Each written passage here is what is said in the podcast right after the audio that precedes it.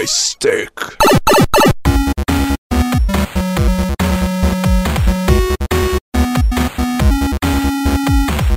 Está no ar o primeiro programa Joystick, onde falaremos sobre os últimos acontecimentos do mundo dos games esclarecendo mitos e verdades e as curiosidades mais faladas. Meu nome é Arthur Escafuto. O meu é Luciano Neto. E, e esse, esse, é o Joystick. Joystick.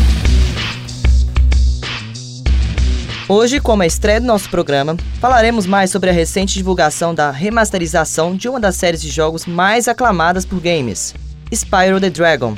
A Activision anunciou no dia 5 deste mês o lançamento da remasterização dos três primeiros jogos da franquia. O lançamento é setembro deste ano e já conta com bônus para aqueles que já comprarem na pré-venda desde já.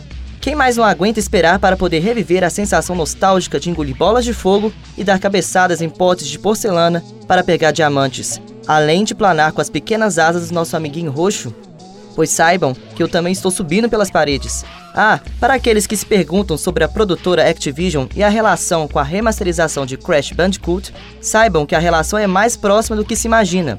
Os produtores esconderam o trailer de Spyro no menu inicial de Crash, que pode ser acessado através de um código oculto que você pode conferir na descrição do programa. O jogo sairá para PlayStation 4 e Xbox One, dia 21 de setembro.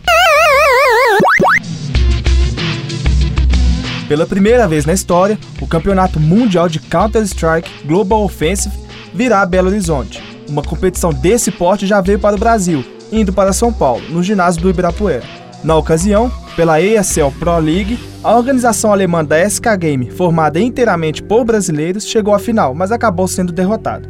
Dessa vez, a ESL One, gigantesca competição de CSGO do mundo, virá para BH. Quando foi anunciada, a surpresa foi grande, pois acredita-se que esse tipo de evento vá para os polos São Paulo ou Rio de Janeiro, os ingressos já estão esgotados, mas provavelmente um novo lote abrirá cerca de um mês antes do evento, que ocorrerá no fim de semana dos dias 15, 16 e 17 de junho.